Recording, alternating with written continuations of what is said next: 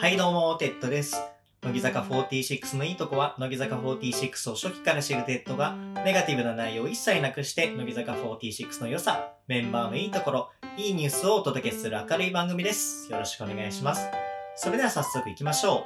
さあ行くぞう。本日のテーマは、乃木坂ファン活動の始め方です。えー、乃木坂に興味を持ち始めたとかね、あの、これからファンになってより詳しく知っていきたいよっていう方いらっしゃると思うんですけども、今日はそういった方向けにお話をしていきたいなというふうに思います。で、えっ、と、今回、答えは簡単でして、乃木坂工事中っていう番組を見てください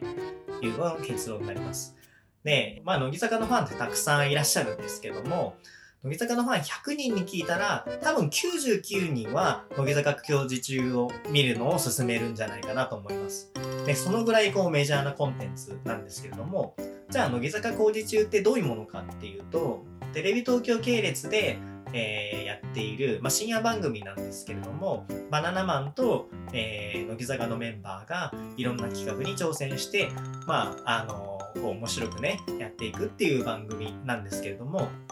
まあ先ほどね、えーとテレビ東京っていうふうに言ったんですけれども、まあこれを聞いていただいてる方の中にはね、テレビ東京映らないんですよなんていう方も結構いらっしゃるかと思うんですけれども、まあそういった方もね、あのー全く同じように楽しめるので、まずはね、そういった説明をしていきたいなと思います。で、じゃあテレビ東京見れない人はどうするかっていうと、あの YouTube にね、乃木坂の公式の、えーチャンネルがあるんですよ。乃木坂配信中っていうんですけど、で、その乃木坂配信中っていうところで、えー乃木坂の番組である乃木坂工事中っていうのが見れます。で、あの最近のものだけじゃなくてね、もう1年以上昔のものもその YouTube で見ることができますので、あのテレビ東京映んないよっていう方もあの心配せずね、えー楽しんでいただけるようになっております。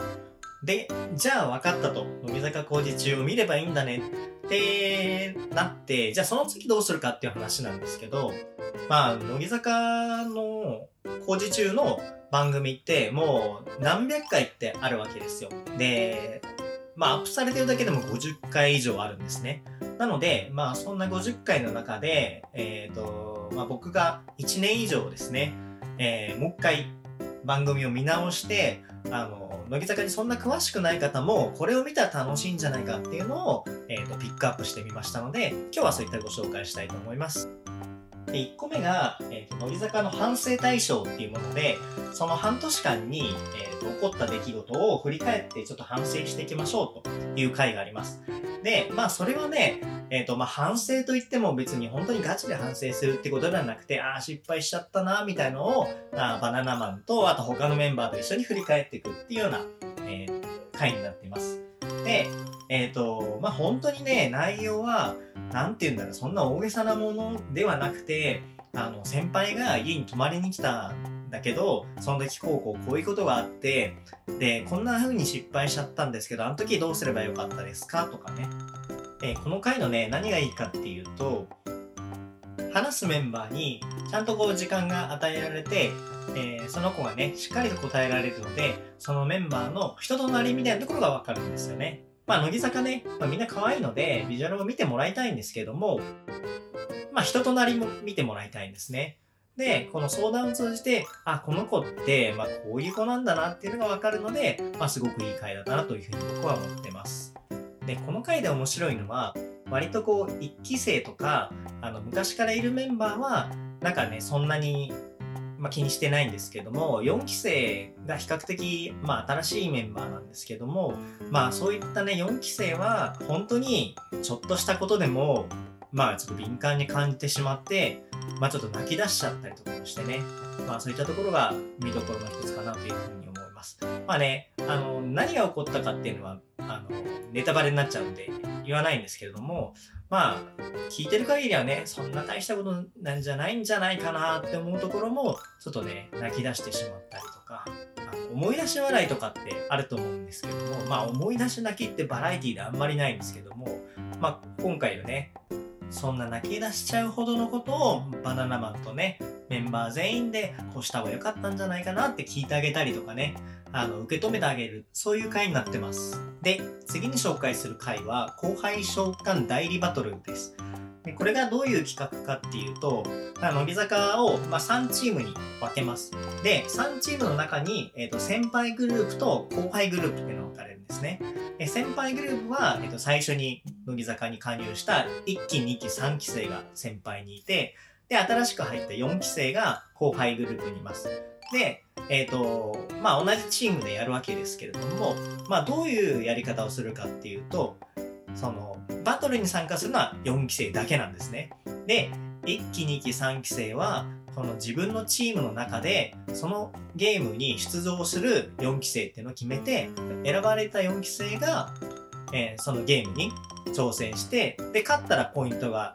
つくっていう、まあそういう企画なんですけれども、まあこれの見どころはね、えー、といくつかあるんですけども、まあ一つはやっぱり4期生の頑張りっぷりですよね。あの、まあ4期生ね、まあ、削る嫌いな子がもともと多いんですけれども、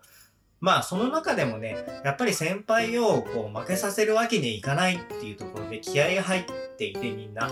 それはね、あの、なんだろうな、もちろんその気合が入ってるとか根性が座ってるとか、まあそういうのもあるんですけども、こう先輩への愛情みたいなところも感じられて、まあ面白いかなと思います。で、その4期生がね、負けちゃうと、あの先輩が罰ゲームを受けるっていう仕組みになっていて、で、罰ゲームが何かっていうとビリビリ椅子なんですね。で、椅子に座って、まあ、設楽さんがスイッチを押すと、えー、体に電気が走るという、まあそういう回なんですけれども、で、まあ面白いところは、ゲームに挑戦するのは4期生なんですけど、罰ゲームを受けるのは、えー、1期、2期、3期生の先輩チームなんですね。なので、あの、4期生はそのために頑張るし、で、えー、先輩チームはそうならないように、えーと、いい4期生を選ぶっていう、そういう回です。で、あの、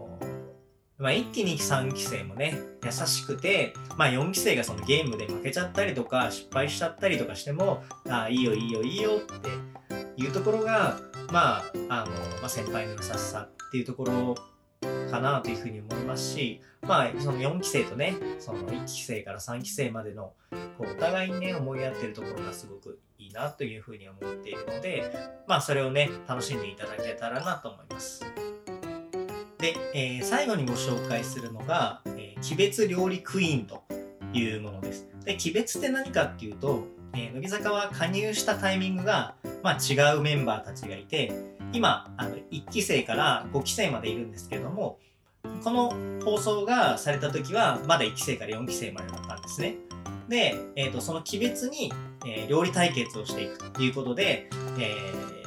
ー、1期、2期、3期、4期、それぞれが料理をして対決していくっていう回です。で、あの審査員はバナナマンの2人で、え、バナナマンがそれぞれ作った料理を食べて、えー、どこの木が一番美味しかったかっていうのを決めていくっていうそういう回になってます。で、えーとまあ、トーナメント制になっていて1回戦は4チームとも出てくるんですね。で勝ち抜くと決勝で勝ち抜いた2チームで決勝を行うという形になっています。で、まあ、ちょっと面白いなと思ったのが、まあ、普通こういう料理対決ってなんかテーマが、えー、なんだろうなオムライスとかカレーとかって決まってると思うんですけども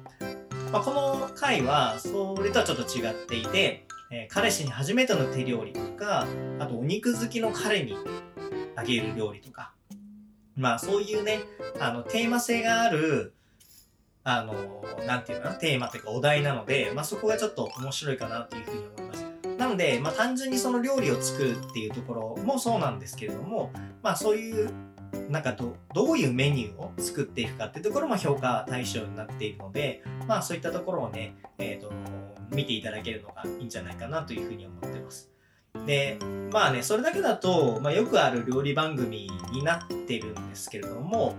まあ何が違うかっていうと、まあ一個はその木別にやってるので、その木のね、仲の良さみたいなのが見れるっていうところが一つと、あとはあの、バナナマンさんともう10年以上やってる関係なので、もうバナナマンの好みを知っているんですよね。あの、バナナマンさんはこういうのが好きそうとか、あの、こういうのは苦手だとかっていうのはもう分かっているので、そのバナナマンの好みに合わせて作ってるっていうところが、まあ面白いところかなと思います。で、まあ見どころとしてはね、やっぱりそのバナナマンとこう乃木坂の何て言うんだろうなまあ愛情じゃないけれどもそういった関係性が面白いなと思ってますでバナナマンさんはね本当に優しくてあのまあ美味しそうにものすごい美味しそうに食べるしあとはね何よりね嬉しそうに食べるんですよ。だから乃木坂が作ってくれた料理だからって言って嬉しそうに食べてるのがすごく印象的です。でねあの何々が美味しくないとかねそういうことは言わないんですよね一切。でこう2チームで対決するわけですけれども2チームそれぞれここが良かったとかこれ本当美味しかったよとか言った言ってで勝ってるチームを決めるのでまあそこはね本当にバナナマンの愛がね感じられて面白いかなと思いますであと逆にねあの乃木坂のメンバーももうバナナマンの趣味を知っているのでバナナマンがこう好きそうなものだなっていうところを一生懸命作ってあの提供してるっていうところもまた面白いところかなというふうに思います。でちょっとねハプニングもあったりなんかしてあの作ってる途中でその作ってる食べ物が実はアレルギーだってことが分かっちゃったりとかしてじゃあその後どうするんだみたいなところはまた放送を見ていただきたいんですけれどもあのまあそういったところが面白くてですね見ていただきたいなと思います。でこうまあアイドル番組の料理対決なんですけれどもなんかこうアイドルだからってこうぐちゃぐちゃに作るとか下手なのを作ってそれをみんなで笑うみたいなことはなくて、まあ、本気でみんな作っていてで本当にちゃんとしたものができてるってところなのでまあ食べ物をね粗末にするんじゃないかみたいなこう心配は全然いらなくてすごく気持ちよく見れる回になってます。ということでね、えー、3回のおすすめ回を紹介してきたわけですけれども、これから見ようっていう方のためにね、えー、いつの回かっていうのをお伝えしたいと思います。まず1個目に紹介した反省対象ですけれども、こちらシャープ318になっております。これ1回完結型のものですね。で、えー、2つ目、えー、後輩召喚バトルが、えーと、これ2回分になるんですけれども、シャープ344と、えー、シャープ345になります。で、えー、と3つ目、えー、料理クイーンですけれども、こちら3回分になっていまして、えー、シャープ328、329、330になります。以上、本日のテーマは、乃木坂ファン活動の始め方でした。ありがとうございました乃木坂に興味を持ち始めたけど、何から始めればいいかわからないという方に、乃木坂工事中を紹介してきました。もし乃木坂工事中を見て、えー、よりね、乃木坂に興味を持った方がいたら、どんどんね、他のコンテンツも見たり、えー、他のね、乃木坂工事中の回も見たりして、えー、どんどんね、乃木坂の良さに触れてもらえたらありがたいです。はい、本日も最後まで聞いていただきましてありがとうございました。この番組でいいと思っていただいた方は、グッドボタン、チャンネル登録をよろしくお願いします。えー、出演ゲストや聞きたいテーマなども募集していますので、ぜひ Twitter の DM にご連絡ください。それではまた次回お会いしましょう。今日のパーソナリティはテッドでした。バイバイ。